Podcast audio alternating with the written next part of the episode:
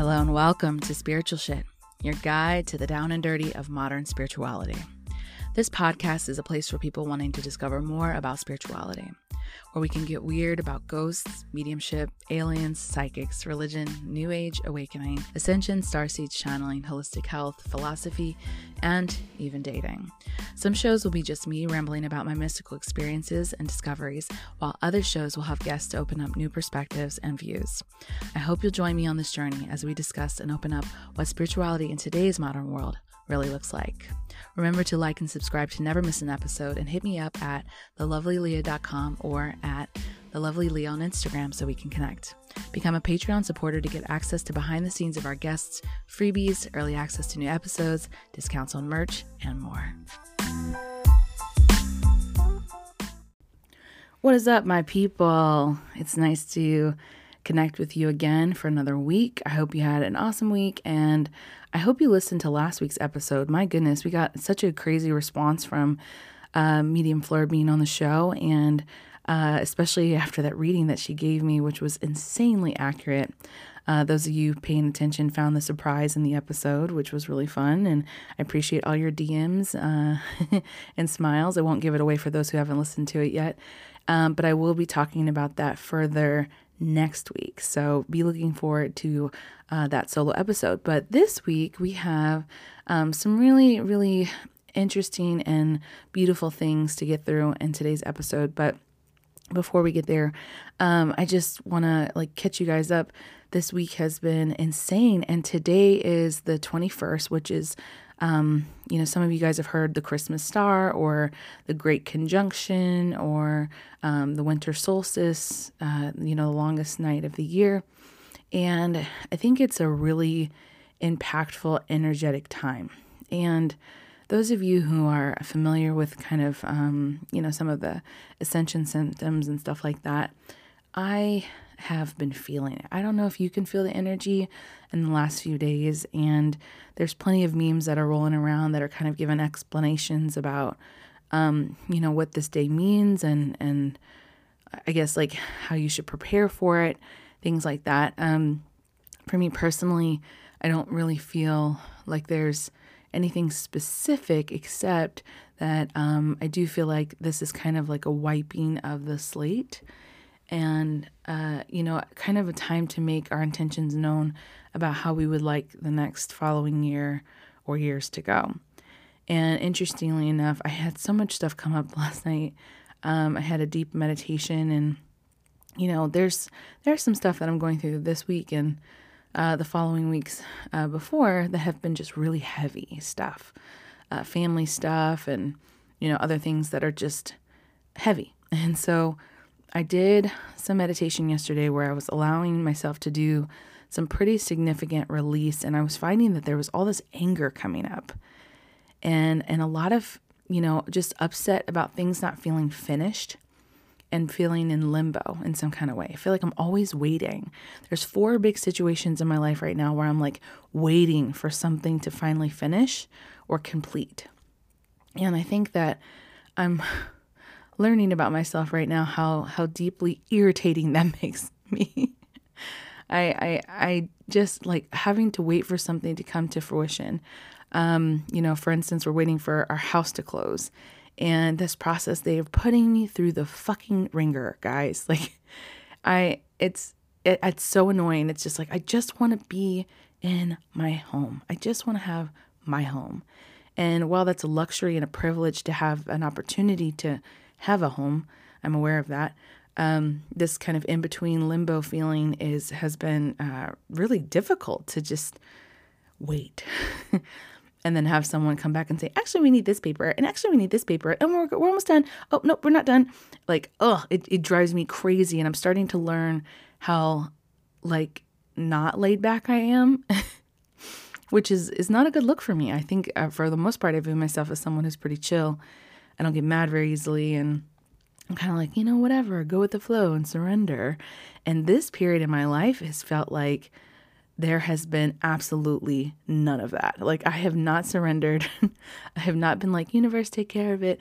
I am creating a shit ton of resistance. So I just, I want, I want to reveal that to you so that way you understand that this is an ongoing process and an ongoing journey. It does not stop. You don't just complete it and you're like, cool, I've, I've understood all the concepts of ascension and now I'm there. No, like, it's a process of mastery and I am in the thick of it. So, y'all send me some good vibes because I have been stressed, feeling like I just want things to go the way I want them to go. Damn it.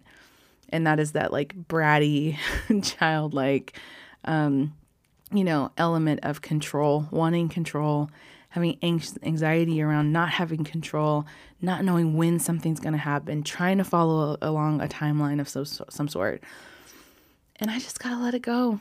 I have to got I've got to let it go. Um, anyway, so back to this conjunction, I felt like this was for me anyway, was bringing up a lot of emotions of stuff that I'm like, oh, that's that's ugly. I didn't I didn't see you there, and trying to figure out how to love myself through the ugly. Um, a lot of uh, themes that have been coming up this weekend, a lot of my readings have been, um, you know, people not loving them their whole selves, um, waiting till they're perfect or waiting till they're fixed or waiting till they're healed before they'll offer themselves that self love. And at least for me, I feel like this conjunction is teaching me in this portal of energy is how to love yourself right where you're at and how to be present in that process. So uh, that's what I'm learning this week. We'll talk about that more next week. Um, we didn't really have a listener question this week that aligned with the episode. However, I do have someone who left me the most positive and pleasant message I've gotten in a while. Uh, so I'm going to play that for you guys because that makes my heart feel good. Um, but in addition to that, if this show has helped you in any kind of way, if you return here week after week after week and you are getting things that are helping you grow and feeling like there is some sense of connection or community where you don't feel alone, please find a way to support this show. Now, I know you already listening is supportive of it um, and I appreciate you listening. But if you have the means to do so, get on Patreon, become a membership um, tier person, Patreon, and contribute to the show in some kind of way, uh, whether it's buying merch, putting a comment on Instagram, sharing it on your stories. Um, you know, supporting through Anchor. This really does help us out in order to keep this show going, to keep the motivation and morale high, uh, to always be providing you free content every week uh, to help with your process in any way that I can. I appreciate you all. I love you so much, and I hope that you're having a wonderful holiday weekend.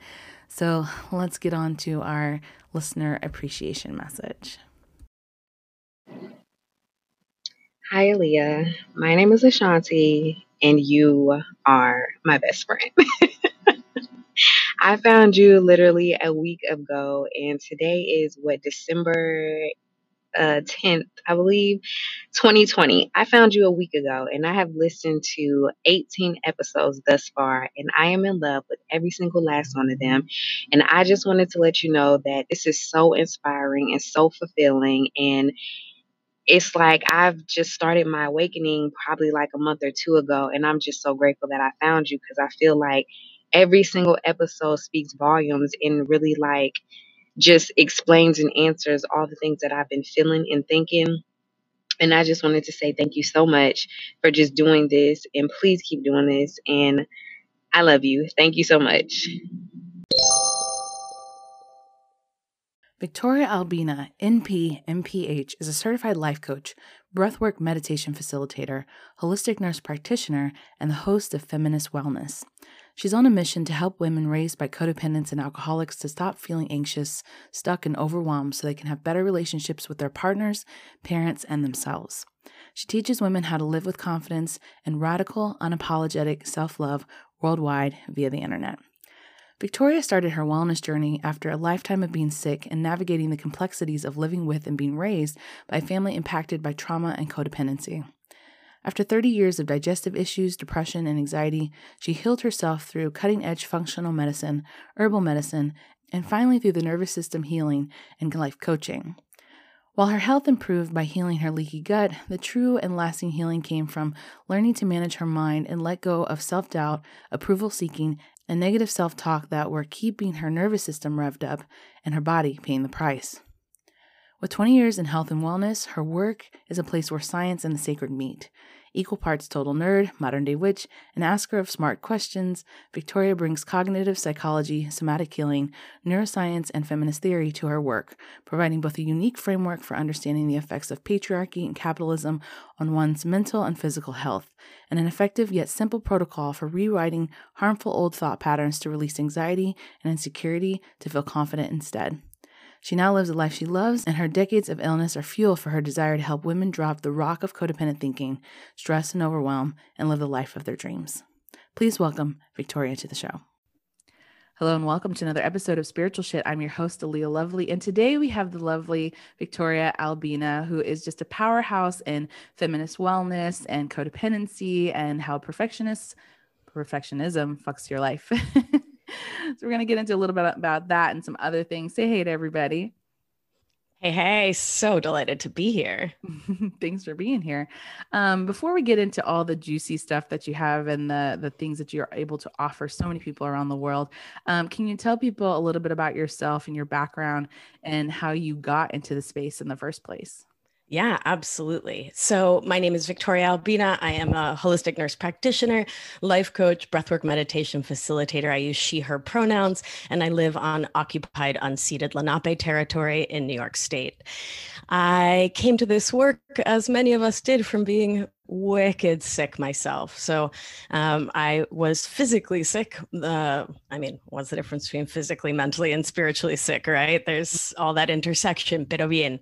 Um, I was really physically sick the first 30, 35 years of my life with terrible digestive symptoms and the mental health concerns that come when your microbiome is completely effed. So, intermittent depression, anxiety, a lot of struggles. And it was in working to heal myself that I really got passionate about helping others to heal their physical body it was soon on that journey that I realized that that was only a small portion of the work that I needed to do, and then saw that reflected back in my patients. Right. So we would murder off whatever bad bacteria was causing them crises, bring in the good bacteria, uh, heal their nutrition, etc.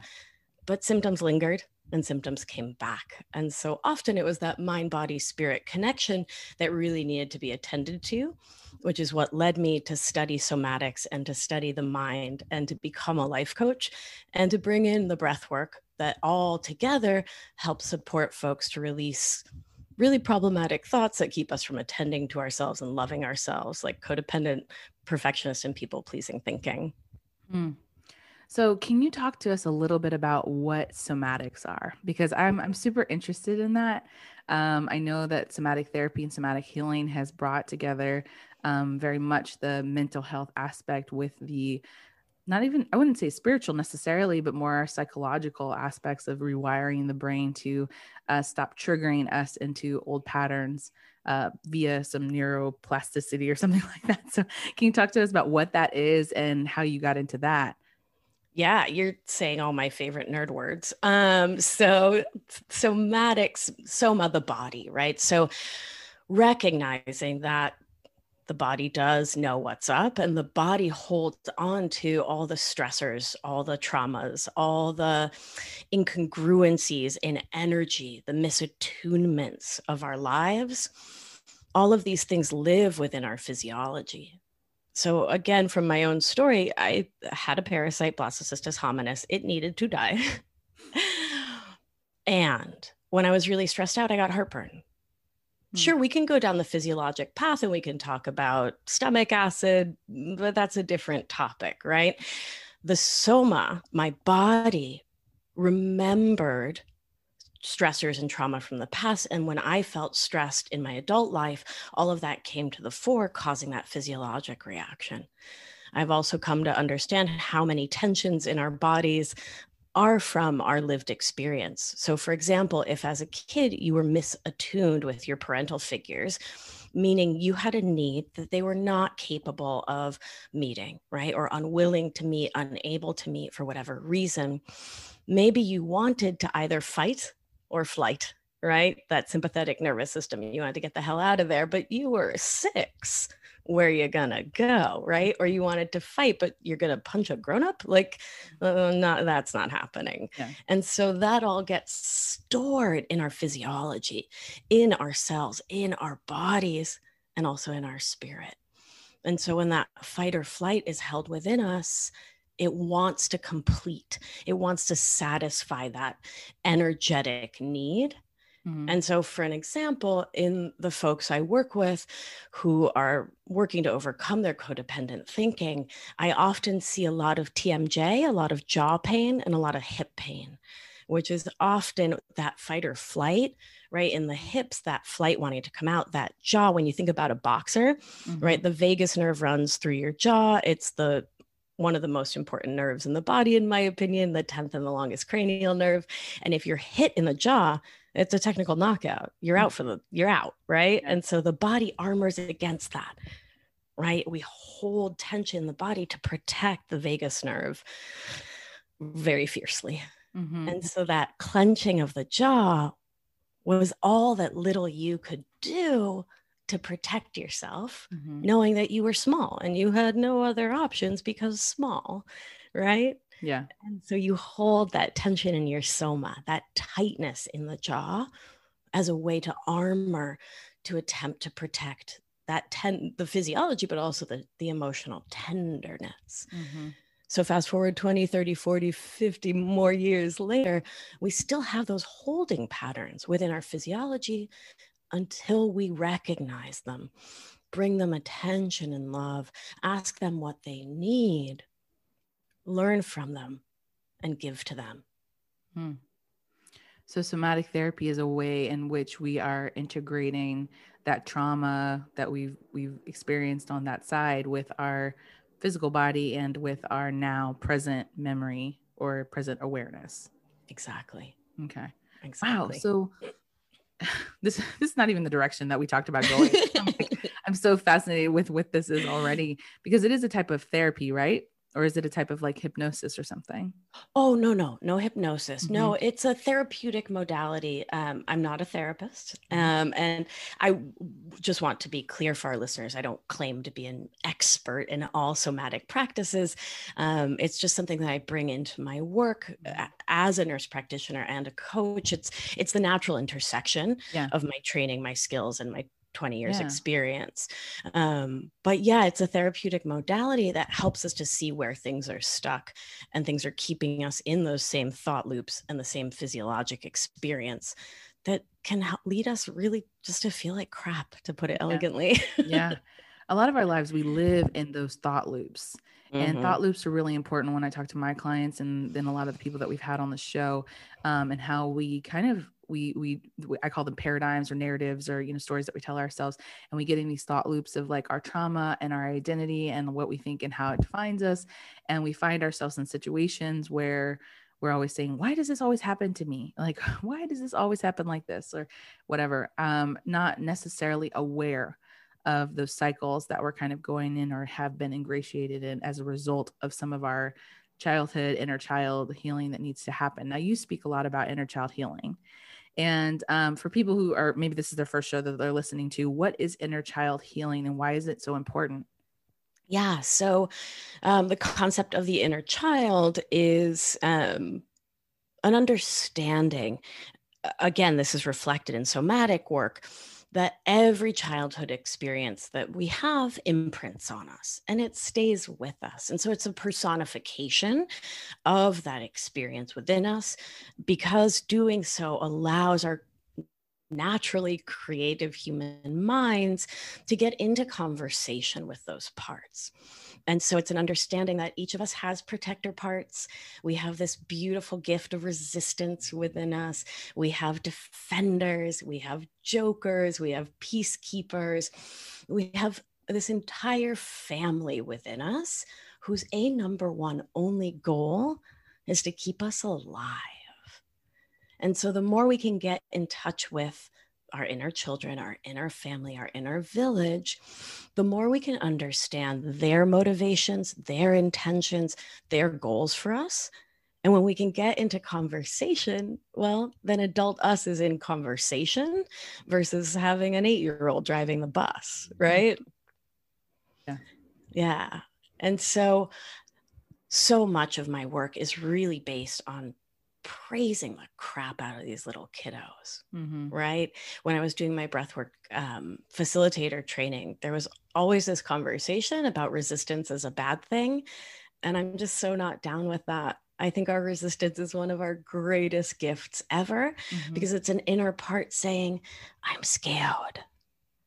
and so, right, we can run roughshod over that, but I don't think that's healing. I think that's mm-hmm really problematic, right? And creates an internal stress that is not helpful and leads us to need more healing support down the road. I'm, mm-hmm. I don't want to say re traumatizing because I'm not sure it's always to that level, but it's yeah. of that ilk. Yeah. Mm-hmm. So instead, what I teach my clients to do is to recognize when those inner children are like, you want to meditate? That's very dangerous. Mm-hmm. If you're still with your eyes closed, you will get eaten by lions. And to say, you know what, kid, you're that makes a lot of sense. Yeah. I can see why that's wicked scary for you, right? Okay. But listen, adult me is in charge right now. And so you get to go play with the other kids and to trust me. I know other adults may not have been trustworthy, but I've got our back. Right. That's something that's uh, interesting to kind of talk into um, the resistance point because we talk a lot about resistance on the show, but more in the sense of uh, manifestation, energetic resistance, not like physical right. resistance, but yeah, yeah. resistance as um, a survival, amount, a way of survival, a way to defend the body. Yeah. And so, and to pay attention to and integrate whatever those things are. Now, on our topic of codependency, we've spoken about that for sure. And that is something that loads of us struggle with. Yeah. And I do think that it deeply does come from, like, we look at a cultural standpoint of especially um, anybody who identifies as a feminine and how society has portrayed feminine and how we're supposed to be. Um, men as well. But I do think that I hear a lot more about women struggling with that um, as far as like the the ways in which their value is being ascertained by or validated by someone else loving them or feeling like that's the only way that they feel of value. Can you define what codependency is and what are the the main kind of characteristics uh, to kind of identify that within oneself? Yeah, well, I think you summed it up really well. But so I'll add, um, I really think about codependency as when or codependent thinking, right? Because I don't like to talk about it as a label so much mm-hmm. as a habit because it's completely changeable. Right.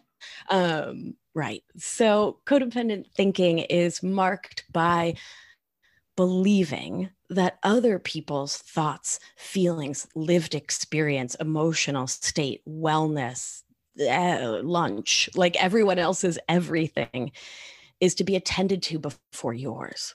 So it's that chronic habit of putting other people before you and then internalizing how you perceive them and making it mean something about you and your worth.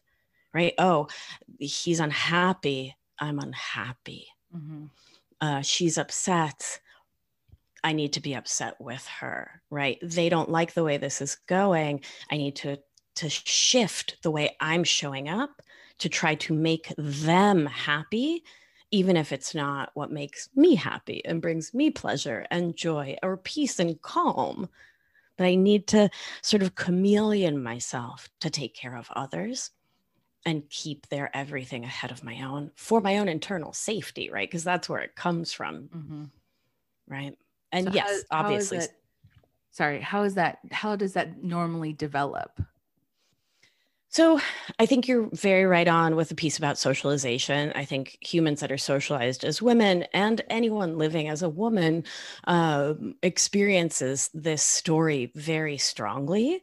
Um, and obviously, that's a generalization, yeah. But to continue to generalize, uh, we are taught to put always put the men in the family ahead of ourselves, put the family ahead of ourselves, put children ahead of ourselves, like put everything in the world ahead of our own desires.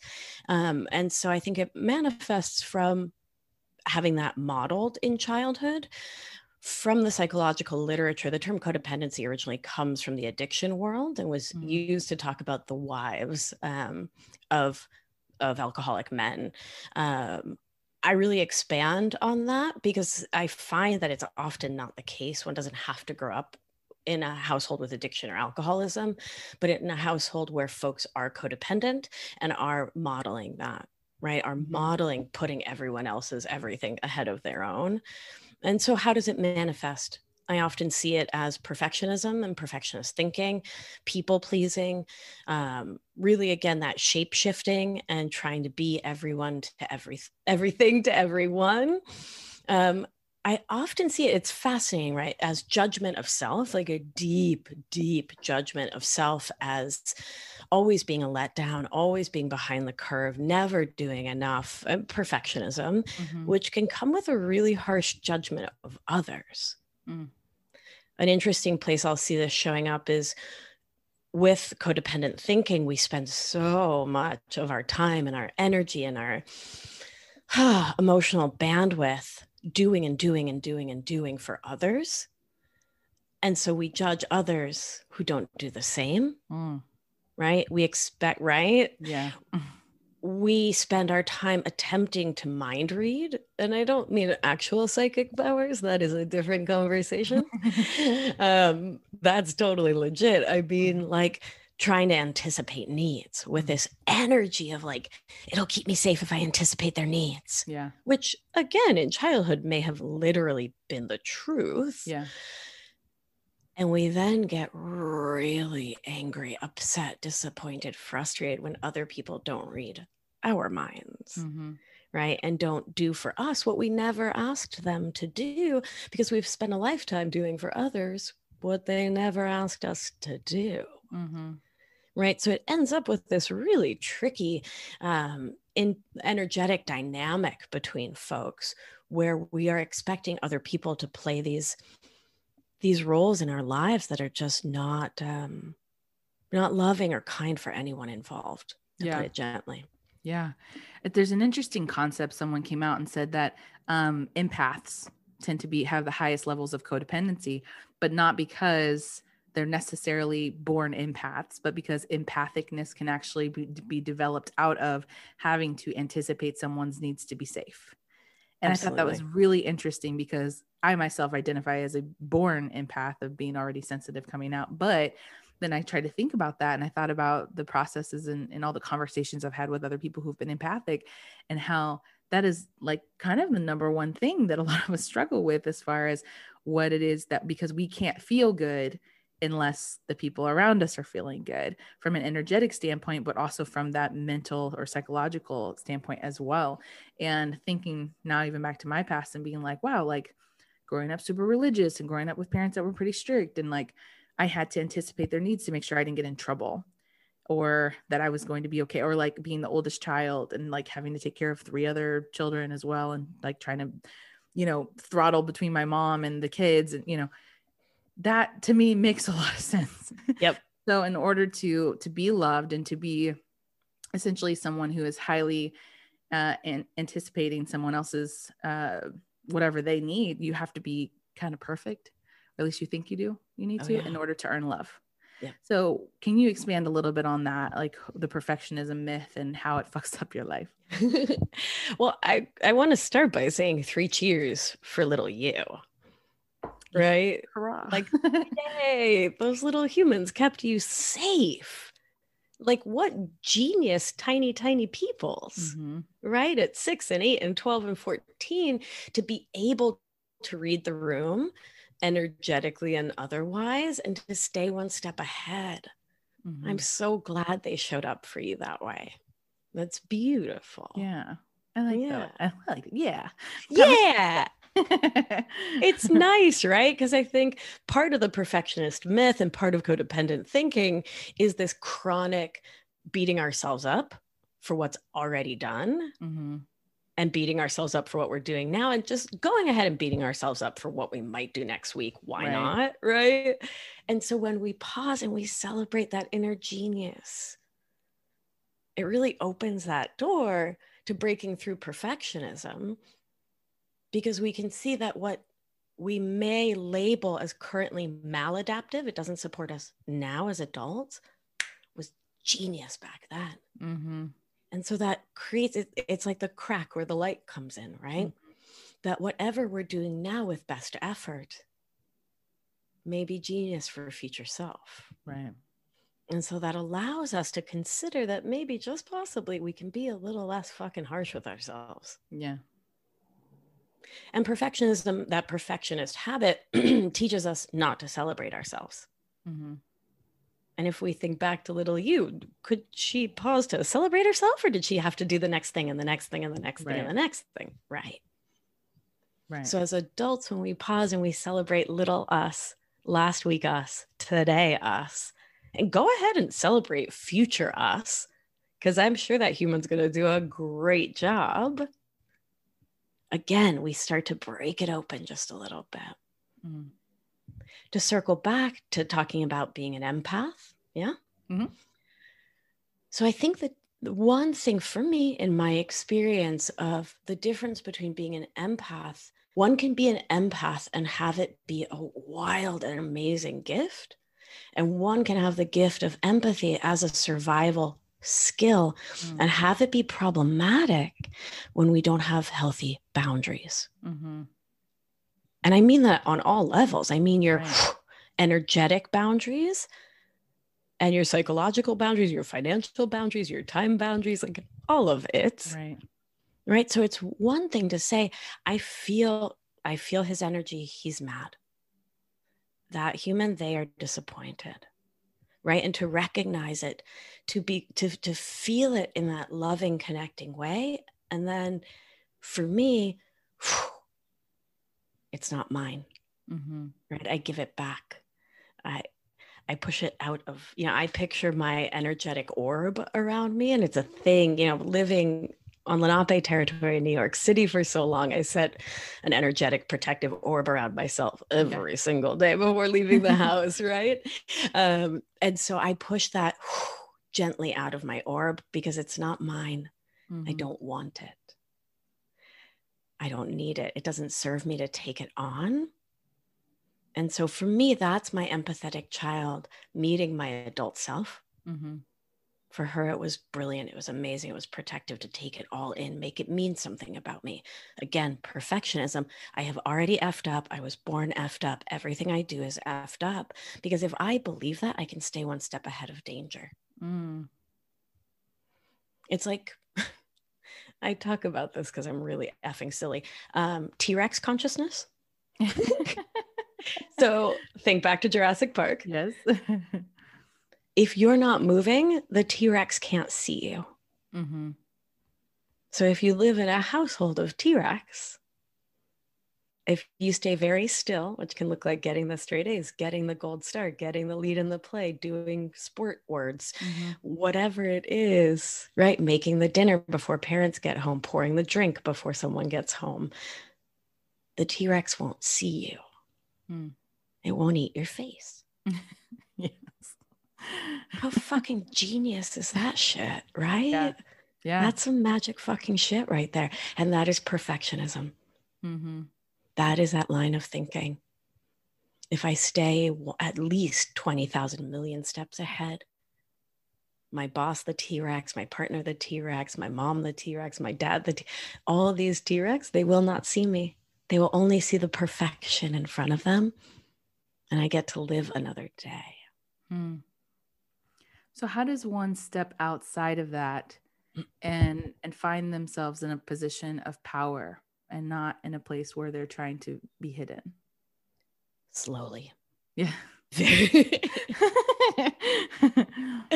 very, very slowly, which has been a challenge in that I work with so many New Yorkers who are like, okay, listen, can mm-hmm. we get this done for Tuesday?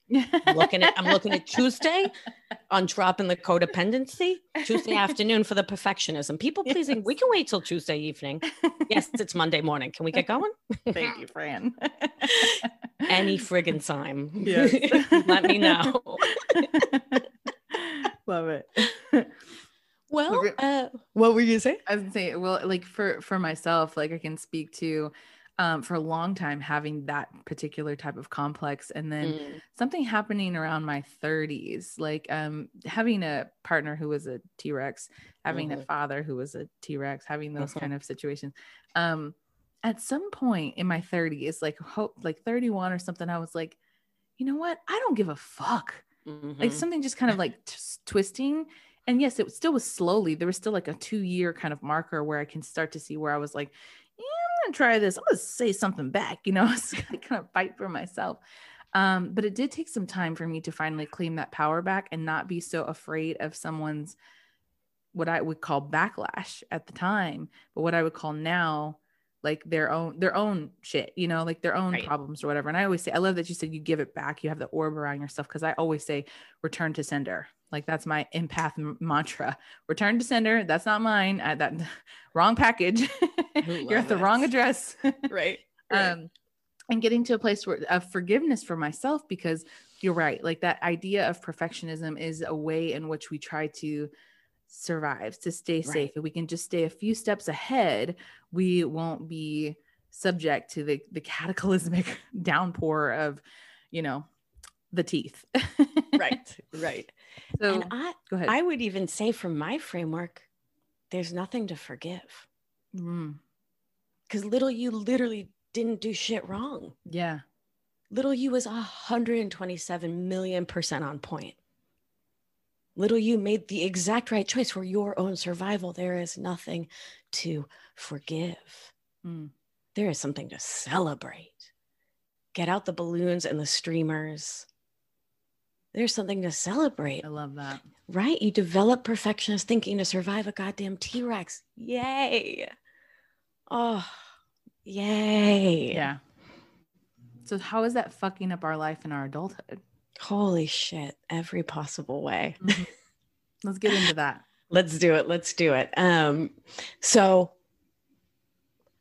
perfectionist thinking can keep us believing that there is something outside of us, there's some mile marker to meet that will make us lovable, Mm. whole, perfect. And therefore, it keeps this veil over our eyes that keeps us from seeing that we are already perfect. You were born perfect, so was I right? Everyone listening was born perfect and whole and amazing. And our socialization systems of oppression, our culture, our families, etc., led us to believe that we were something other than perfect, and perfect was something we had to work towards.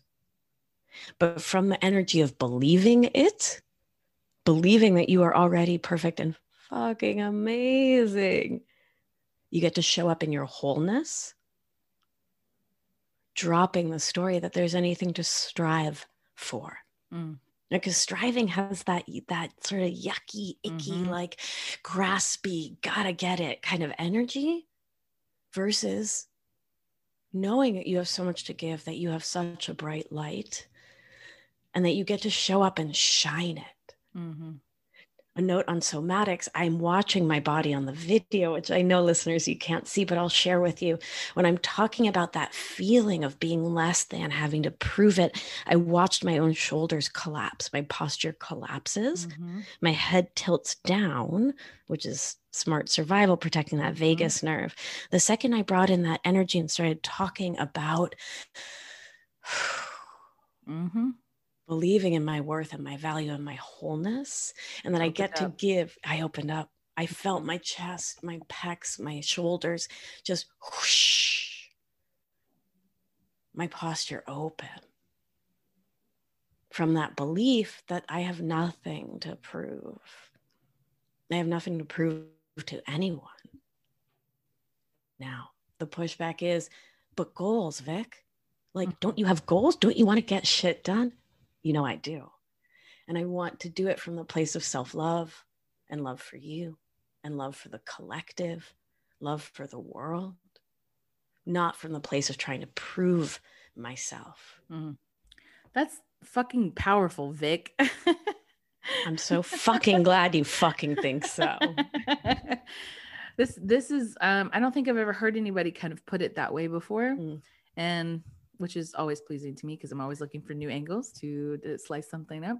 Mm. Um you let's get into this because you talk a mm. lot about uh, you know feminist ideals and how patriarchal society and all that good stuff is how it affects our this perfectionist perfectionistic ideals um, so kind of give to me you know what your philosophy on that is because there are some people who are like you know kill the patriarchy and you know you know whatever. And then there are other people who kind of come from the perspective of like it's not men's fault and it's not this and it's not that. And like obviously like we're talking more from a spiritual perspective of healing but we do get these social ideas from being socialized in our society. So kind of talk to me about that and your philosophy on those. Yeah absolutely. So my work is guided by key core feminist principles, which I believe can and should and must transcend the gender of any one person mm-hmm. or group of people who use these practices in their lives.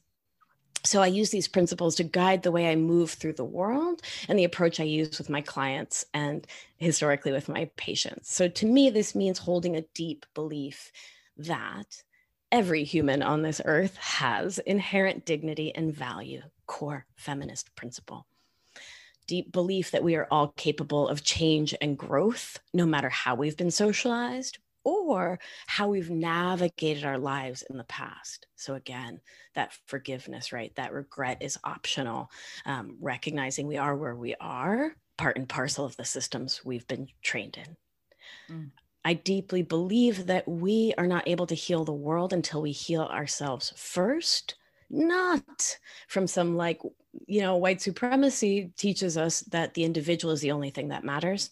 And that Horatio Alger's pull yourself up by the bootstraps bullshit, I'm not ever here for it. Mm-hmm. But I believe that we need to heal ourselves first because it is only from that, that place, right, of, of putting ourselves first with love that we can show up for collective healing, which is vital with our fullest energy, love, kindness, care and not from that grasping. Mm-hmm. Does that make sense? Yeah. 100%. Bien. Yeah. Bien. Bien. I, I am from Argentina and mm-hmm. I did I did a thing I know not to do, which is I spoke to my mom before getting on this call with you. and so when I spend the morning speaking in Spanish, I yeah. just the, Girl, the translation. Bueno, listo. Lo vamos a hacer todo en español, ¿sí? Um, I speak a little bit. But bueno. I'm better at French. Lo siento. Uh, disculpame. todo bien. Perfecto. So, yeah, so co- another core feminist belief that I bring to my work is that while so many of us have been taught to believe that we are less powerful than we are, we are all worthy and capable of reclaiming our birthright to exist in this world as our full complex selves and to live our lives on our own terms, mm-hmm. claiming full autonomy over our own bodies mm-hmm. and our own choices, which we've often been socialized not to believe. And certain bodies have been disenfranchised mm-hmm. from that belief, mm-hmm. having been told over and over and over again, your body makes you less than, which mm. is the biggest crock of fucking bullshit I could ever imagine. No? Yeah. Yeah. How do you feel? And this is actually this is this question came from Karen. Karen mm. is my guide person that I talked to, which is funny because like now I have to do this whole disclaimer. I'm not saying Karen because oh right, some, like, you know act, the whole thing. Karen, yeah, yes, not that, yeah. um, not that kind of Karen, not that kind of Karen. Um, there is the question that came to me was how do you feel in in in context that the soul transcends gender? Like how are we healing through and bringing through our energies you know without gender? I don't know if that makes sense. It's it what's coming through me and the biggest chunk of download is like this idea of healing without the societal attempts to say we're less than because of our bodies or because of who we came in as or because of how we identify etc well i think we can you know one of the big things codependency perfectionism these things teach us black and white thinking. Right. Again t-rex not t-rex right it's a survival skill. It's brilliant. It's amazing until it isn't. And so our brains can get really stuck on saying, well, it's this or it's that. Mm-hmm. But I teach that we can hold the duality in a, as a way to bring in a different kind of wholeness. So I believe that one can recognize that, yeah, sure, the soul, the spirit doesn't have gender or race or class or, right? It, it transcends all those things. Mm-hmm. And I think it behooves us to be very thoughtful and careful. Um, not to use that framework of the genderless, raceless, unclassed soul, spirit, energy, body as a way to ignore. And I'm not saying you are doing this. right. But right. we we know who is in the the white spirituality world, right? Mm-hmm. That bypassing world. Um to not use that story as a way to disavow the realness of the bullshit that's going on yes. on this planet in this moment, especially for humans in black bodies, especially for immigrantes, mm-hmm. little children sitting in cages on the border yeah. covered in COVID. I mean, right? And so yeah. I think we get to hold them both and in that process, not drop the thread of either. Mm-hmm. That does yeah. that make sense? Yeah. Yeah. Because I was getting um the the overall, and I don't even know if I communicated that question what in what she was saying because it felt so palpable like a big bubble that was sitting on me but this idea of um you know that you if you're spiritual you can't be an activist or if you're spiritual you can't have an opinion or yeah. if you're spiritual the biggest one you have to be perfect Mm. So there are a lot of people running around with torches mm. and pitchforks that mm-hmm. are coming mm-hmm. after people and saying, okay, you said this and you said that, and you know, whatever. Mm-hmm. But mm-hmm. more than mm-hmm. anything, um, so many things being either either bypassed mm-hmm. or um, people who step out and say something who are quote unquote spiritual, like myself. Like I sometimes I get some guff about being having a very strong opinion about certain things. And I'm like, I'm someone in a black body. I, I, I identify um, as a cisgender female, but like there are definite things and, and impressions that I've experienced for sure that affect my psychological, my societal, like my spiritual being.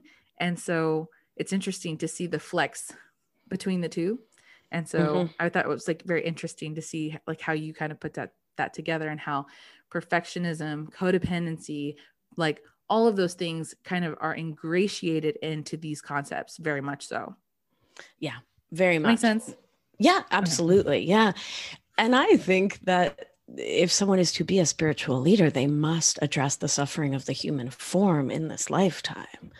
Like mm-hmm. what why are you talking about the chakras? Why are you talking about energy being like what are you talking about if you're not recognizing that different bodies are differently oppressed mm-hmm.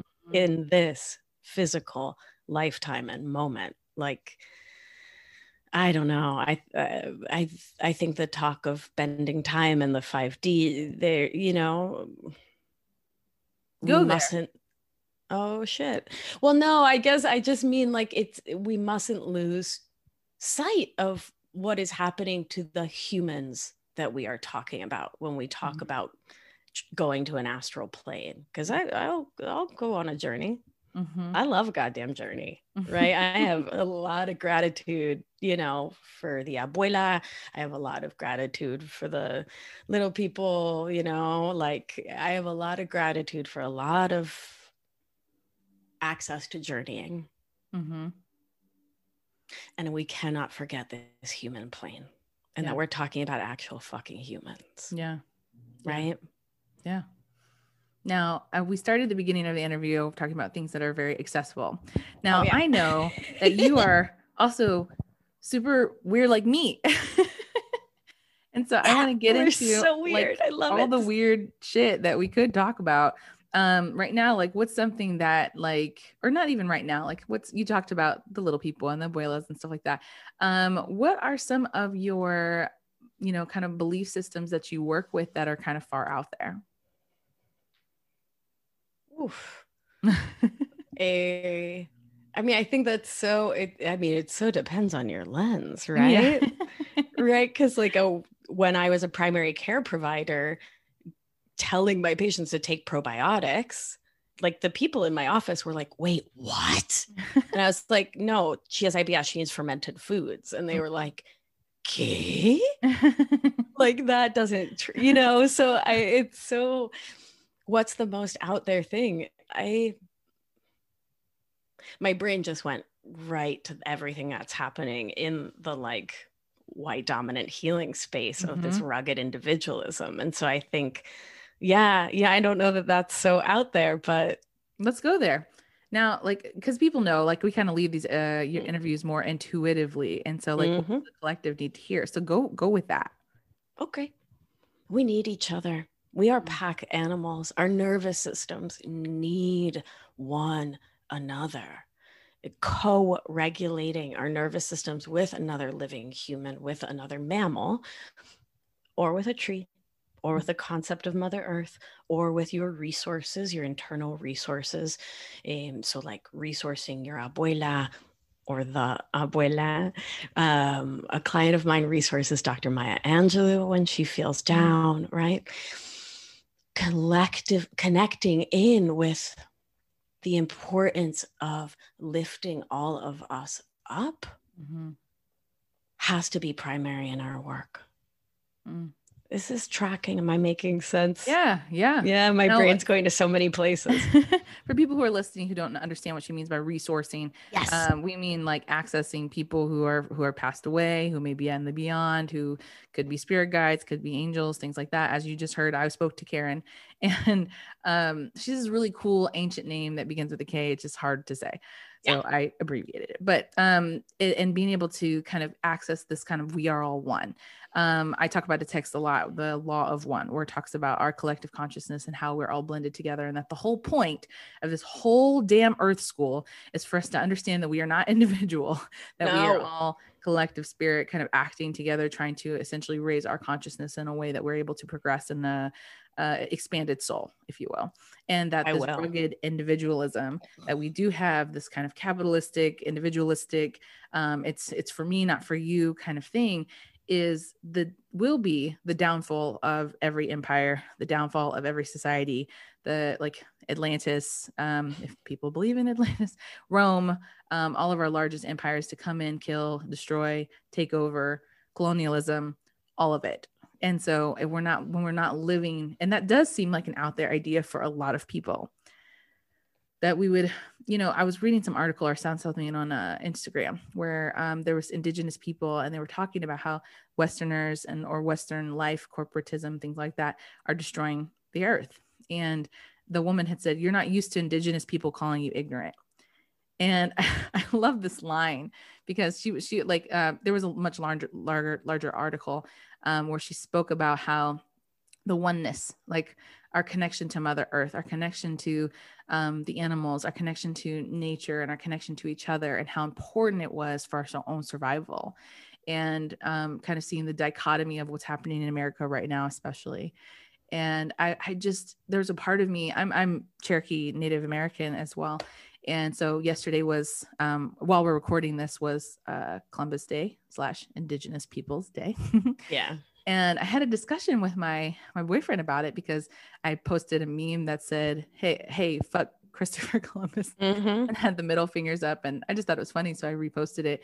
And we had this long discussion about identity politics, and he was like, you know, like sometimes that can be dangerous because when we get into identity politics, it can essentially uh, negate the oneness that we're trying to achieve as far as like as a people. And I was like, I get what you're saying, but when this per- particular group of people have been oppressed, like I'm fuck that mm-hmm. dude, you know? Like, yeah, sorry. seriously. Like, I couldn't, I couldn't mesh the two. I said, as the sum, uh, uh, the sum of all uh, lineages that I've experienced, like, no, like nah. intentions not like nah like n-a-h nah. so we had a very interesting discussion about that and even in even in that me thinking okay because I, I love the point that he brought to me because I was still thinking, okay, yeah, like what does that look like to be in oneness when you have been wronged, when you have have societies of oppression and things like that. Um, before before I just keep rambling, what do you think about that? Uh, first off, I love your rambles. Thanks. Subscribed, rated, and reviewed your rambles. Uh, so that was a number one. B number two. No, I think you're completely right on. I think there is such a difference between that we're all one, we're like one human race, Mhm. and like, you know, me first, in that, like, that's where it begins and ends. Mm. And what I'm hearing you say, which is no, no, no. Nah. Like, nah. I just translated it. No, no, no, pero nah. yeah. Um, no, we have to levantar, we have to lift up Mhm. communities that have been oppressed since mm, somewhere Mm. around 1492, was it? It was somewhere around there, you Somewhere know? around there. somewhere around there right and i think that is is um, uh, a vital part of reclaiming that collective spirit Mhm. and re-energizing that collective spirit right to say there is there is unity here i picture spirals Mhm. right so i picture it spiraling outward Mhm. yeah and so uh, for my for myself it wasn't until i was able to do the healing work on my own over reliance on attempting to control other people and their thoughts and their feelings and their emotional state and their Mm. needs that i was able to get into oneness with myself versus a fight within me Mhm. and from there i was able to be of service from my wholeness Mm. Huh? Yeah. And so I even think of like, you know, in my early 20s, some like service trips I went on where I thought I knew shit and where I wasn't humble. Right. And I showed up in indigenous communities without humility. Mm. Coño. Mhm. Oops. Right. Mhm. Yeah. And to then fast forward to being at Standing Rock or going to the Navajo Nation to be of service through herbal medicine and just the difference it made to show up and experience those settings and those communities from my own watcher versus that rugged individual that needed to insert myself. Mhm. Am I is am I tra- is this tracking here? Yeah. Bien. I think it is vital and important for communities to come together to find that collective power in a collective shared experience, not just of oppression, but of that the joy that is inherent in whatever that identity is. Right. Right. Because it's really difficult for all of us to be one when we haven't essentially been able to not just acclimate, because we don't want people to just acclimate, um, but to heal like what's happened to uh, Mm. people that we have had, you know, that type of trauma happen to. And when you talk about survival, let's bring it all back here to the way that we would behave as children and the T Rexes that we have in our life. And we think about the the people. This is a the, to me, this is such a spiritual topic, and people are going to say it's political. But What's the difference? right like we are still spiritual the beings in the midst of all of this and it's like don't get political it's like this is highly spiritual for our expansion if we're not able to integrate this we cannot expand we can't so And- without being able to to let and allow like how can we all be one when we don't all have the same experience and that being in certain bodies doesn't allow you the same experience to progress. Like talking about going into yoga studios and and sound baths and all kinds of stuff and never seeing anyone who looks like me. Like the what's accessible to some people is not accessible to others. And to see how like we're not able to make those connections together. You want to talk about t-rexes i've got perfectionism out the ass on other levels on more com- not, i'm just just talking about myself but like from my Yeah. perspective I can only speak as myself but like there are other levels of there are levels to this shit Mhm. and there are more t-rexes that i encounter that i notice that some of my other friends do not well, my brain just went to Kamala and at the debates where, God, it was like, it was so many layers of feelings to watch her embody the character of not the angry Black woman, mm-hmm. right? Because that trope is so mm-hmm. ready and available to be thrown in her face, right? Her tone was off. Why'd she have to be angry? Look at all those right? facial expressions. Oh my God, why does she have a face with muscles in it? Mm-hmm. my God, right? So Pence got to sit there and tell actual lies. And she got to calmly say, I'm speaking.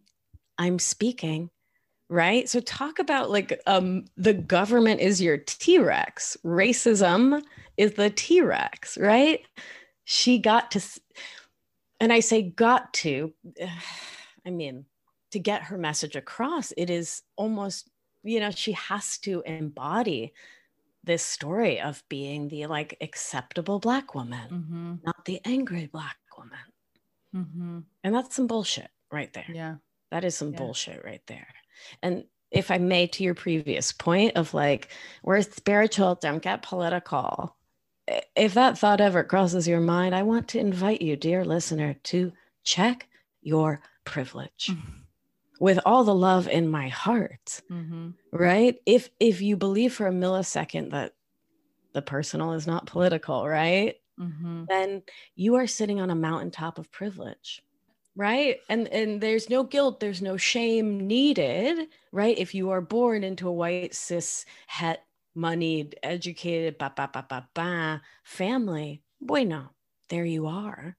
Stop telling others how to live their lives in bodies that have been systemically traumatized and oppressed.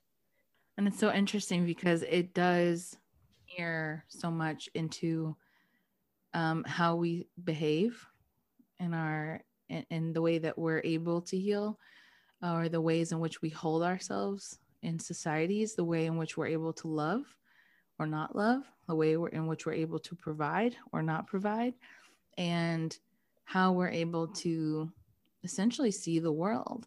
And so i love that like um, the quote unquote out there is essentially like the thing that i think people are most afraid to hear right now uh, large audiences of people who are afraid to hear right now. Um, I'm not actually sure when this episode is going to run, so I don't know if this was will be before or after the election. Oh wow! Um, yeah. Once we write out the schedule, this is how this the podcast works, guys. um, but to know that just even right now in this current climate, that wherever we're at, we're all still like whatever body you're in.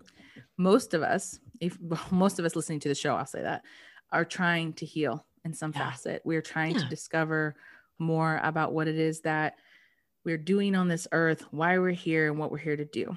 And if you are someone who uh, is able to have privilege in some form or another, um, you know, whether or not that triggers you to to be to just just pray, pray with us for a second that that you would have awareness brought to you right now like awareness brought to you in such a way in such a strong way that spiritually we will be able mm. to connect on all fronts that we would all be able to have the same experience at some point you know i know that sounds impossible but i think that's the goal like that we can all live freely and all live in a place where we're not traumatized or oppressed by others and that is a very spiritual thing. Like yes. if we are all going to come to the concept that we're all one, that we can't bypass the fact that right mm-hmm. now some people get to just think about oneness and others don't have access to it.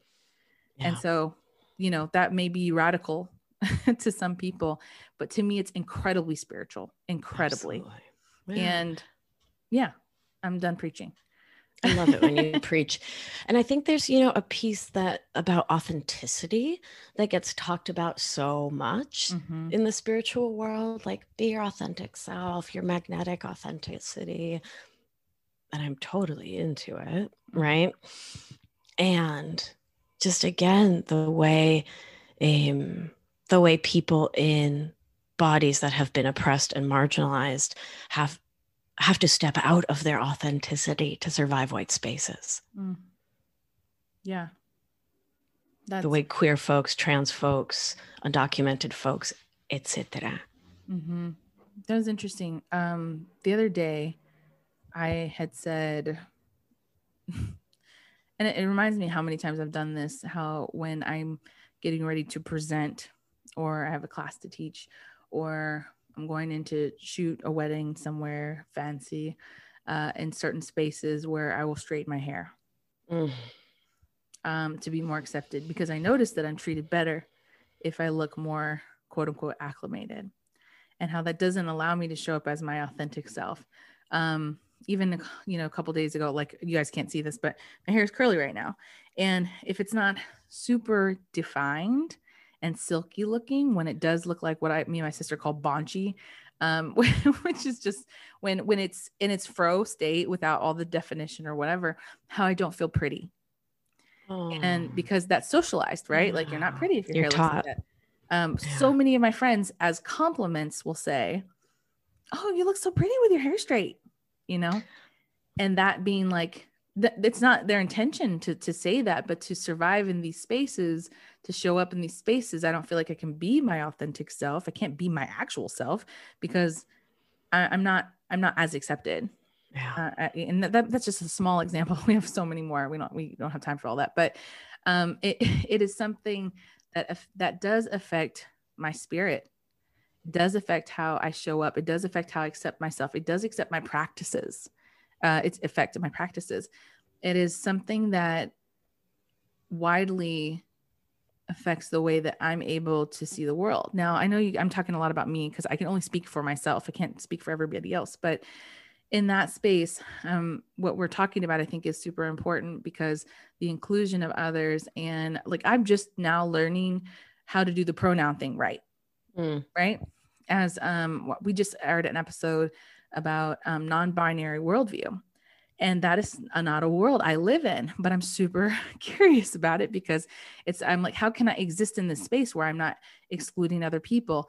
I'm not perfect but wanting to show up perfect and wanting to be like be able to anticipate someone else's needs and not like have the the misintentions or of, of excluding someone on accident because i'm ignorant was something that i was like i need to know.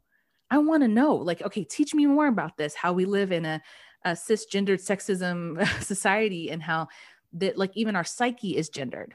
And so, if that's important to me because I want to be inclusive, then you guys can do that too. Right. Very easily, you guys can yep. do that too. Can you speak on that? Uh, to which part, my love? Anything that you feel led. Well, I I love what you just modeled for us, which was having the love for the collective and the love for self to raise your own awareness about a place where you wanted to be educated, to learn more, right? To align intention with impact, mm-hmm. right? Because intention is great, fine, impact matters, mm-hmm. as you said. And so you recognized as as a cis woman that you needed to learn about this. Yeah. Yeah. And so the process I teach is awareness, acceptance, action. So you had that awareness. I'm imagining from what I know of you, you stepped into an acceptance. Okay. There's a deficit in my knowledge here due to my socialization and this heteronormative culture in which I was raised and created. Be in action. Let me bring a guest on. Let me read a book. Let me learn about this mm.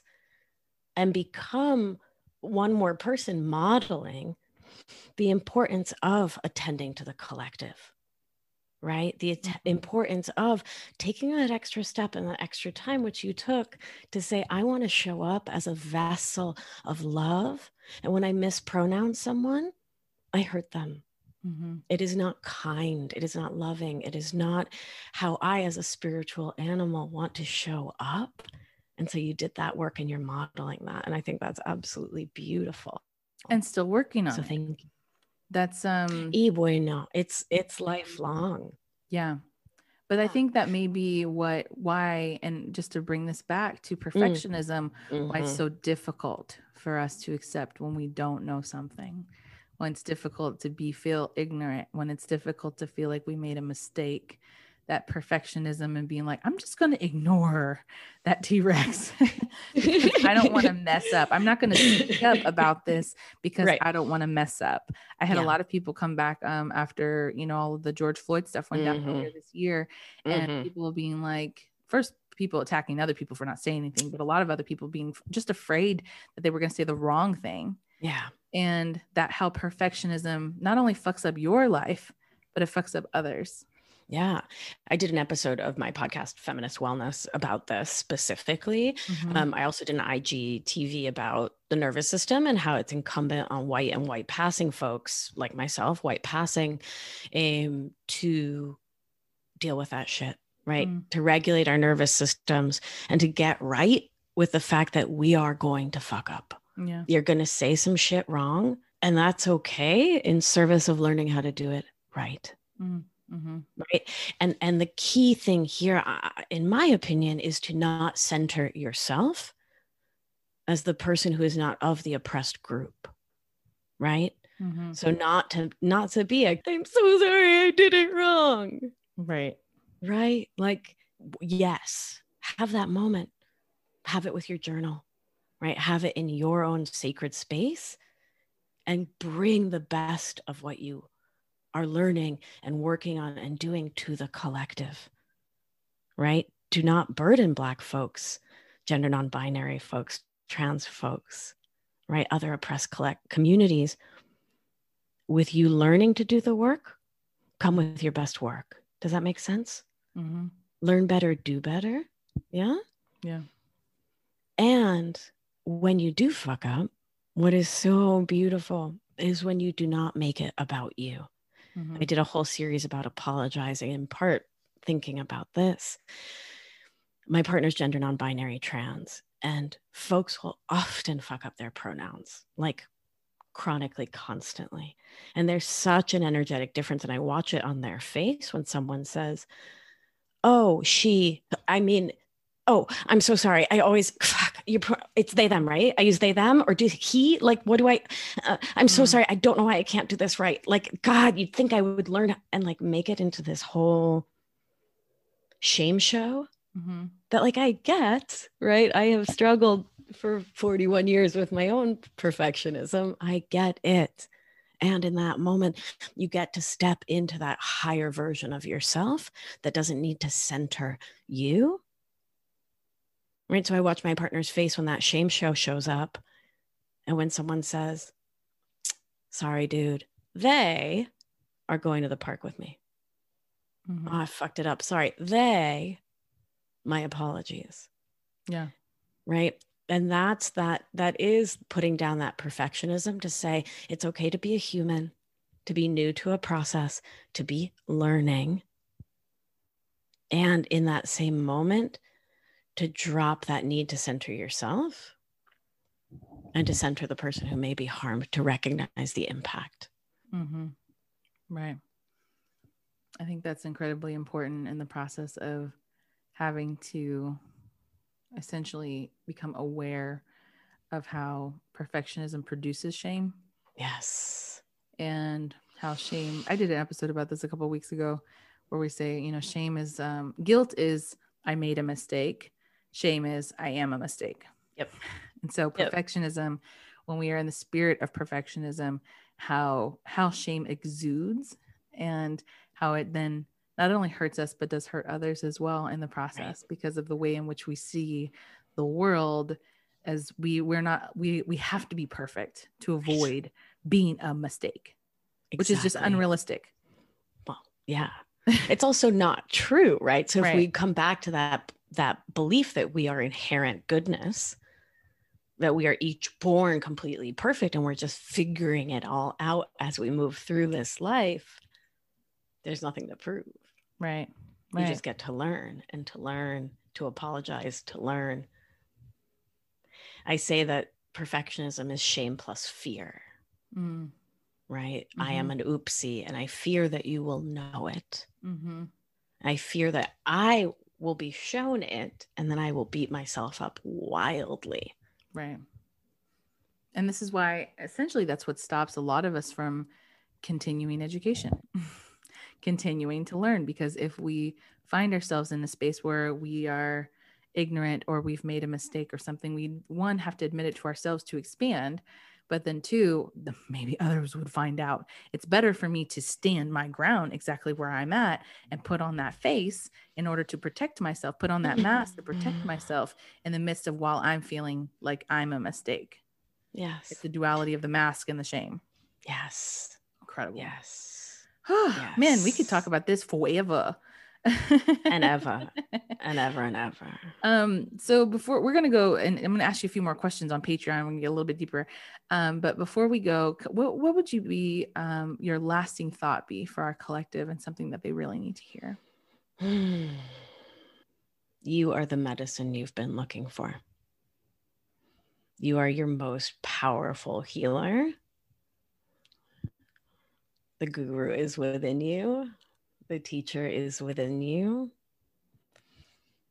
And we each get the opportunity in this lifetime to tap into that deep internal well of healing and to spiral it out, to learn from and give to the collective that oneness, to lift us all up. Beautiful. Thank you. Thank you. Thank you so much for being on the show. Can you tell people where to find you? Oh, yes. Uh, on the Instagram at Victoria Albina Wellness. My podcast is called Feminist Wellness. It's on literally all of the things. So uh, check that out. And my website is victoriaalbina.com. Uh, I have a set of free meditations that you can get for free to your email inbox because I love you and you matter. So head on over to my website. It's right literally at the top of the homepage. You put your name and email in, and poof, Good they arrive. Yeah. Amazing. Well, thank you so much for being on the show, guys. I feel like we we we covered so mm. much today, and so yeah. much to think about. Like some things may have triggered you, and we're not sorry because triggers are good. They're good to show us where our awareness is, or that is at, and where we need further healing. So, um, I hope you did get a lot of out of this, as I did. Please share this episode with someone you love, and make sure to find us in the next one. We'll see you later. Bye.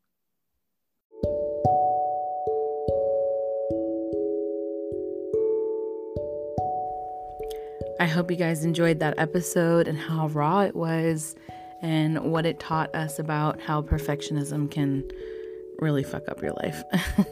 so, um, this week for weekly wisdom, let's see what we have here today. We have the Blossoming Abundance card. I love this card because we are in the holiday season, and um, for those of you who do celebrate um, this is, you know, a time, especially today, for this conjunction to kind of look forward about what it is we'd like to manifest in our lives in the following year. And this is not about being like, you know, 2021 is going to be my year. I haven't heard much of those uh, this year because this this current year has been, you know, a, a dumpster fire for a lot of people. But this is a time where we can really get into the portal energy of manifesting what it is we'd like to see. And for a lot of us, while this year has been hard, it has shaken us awake in incredible ways. Um, while some some people said this is their best year ever, and some people this was the worst year they've ever experienced in their life. And in either perspective, I want to be gentle with that because I know that that can be touchy. The card definitely says that this is the time to process all of those things in order to move forward into a place that you'd like to see happen in your life.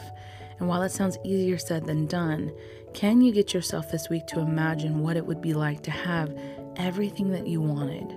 And not, I don't mean this in a material sense, like I want to be a millionaire, I'm going to drive a Bugatti or something. Like, I mean this in the sense of what characteristic traits did you want to heal this year? Um, you know, what ways then did you want to, you know, connect with your family? What ways in which did you want to connect to yourself? Um, how did you want to be more loyal to yourself, create more boundaries, be less codependent, less perfectionistic. Um, those are signs of abundance as well. We often think of abundance as just money, um, you know, wealth or, or the things and riches that we would like to call in. But this time for our expansion is also part of the process of, you know, becoming more abundant. So allow yourself to dig in this week and kind of just think like, what are you grateful for? but also what are you calling in from your perspective? What are you leaning into? What energy are you spending your time in that's a fostering an environment, a fertile environment for things to grow in? So, anyway, as always, you guys know where to find me to get a card reading at thelovelyaleah.com. And I hope that you have an incredible week. I can't wait to see you guys next week. Have an incredible holiday and stay safe. Bye.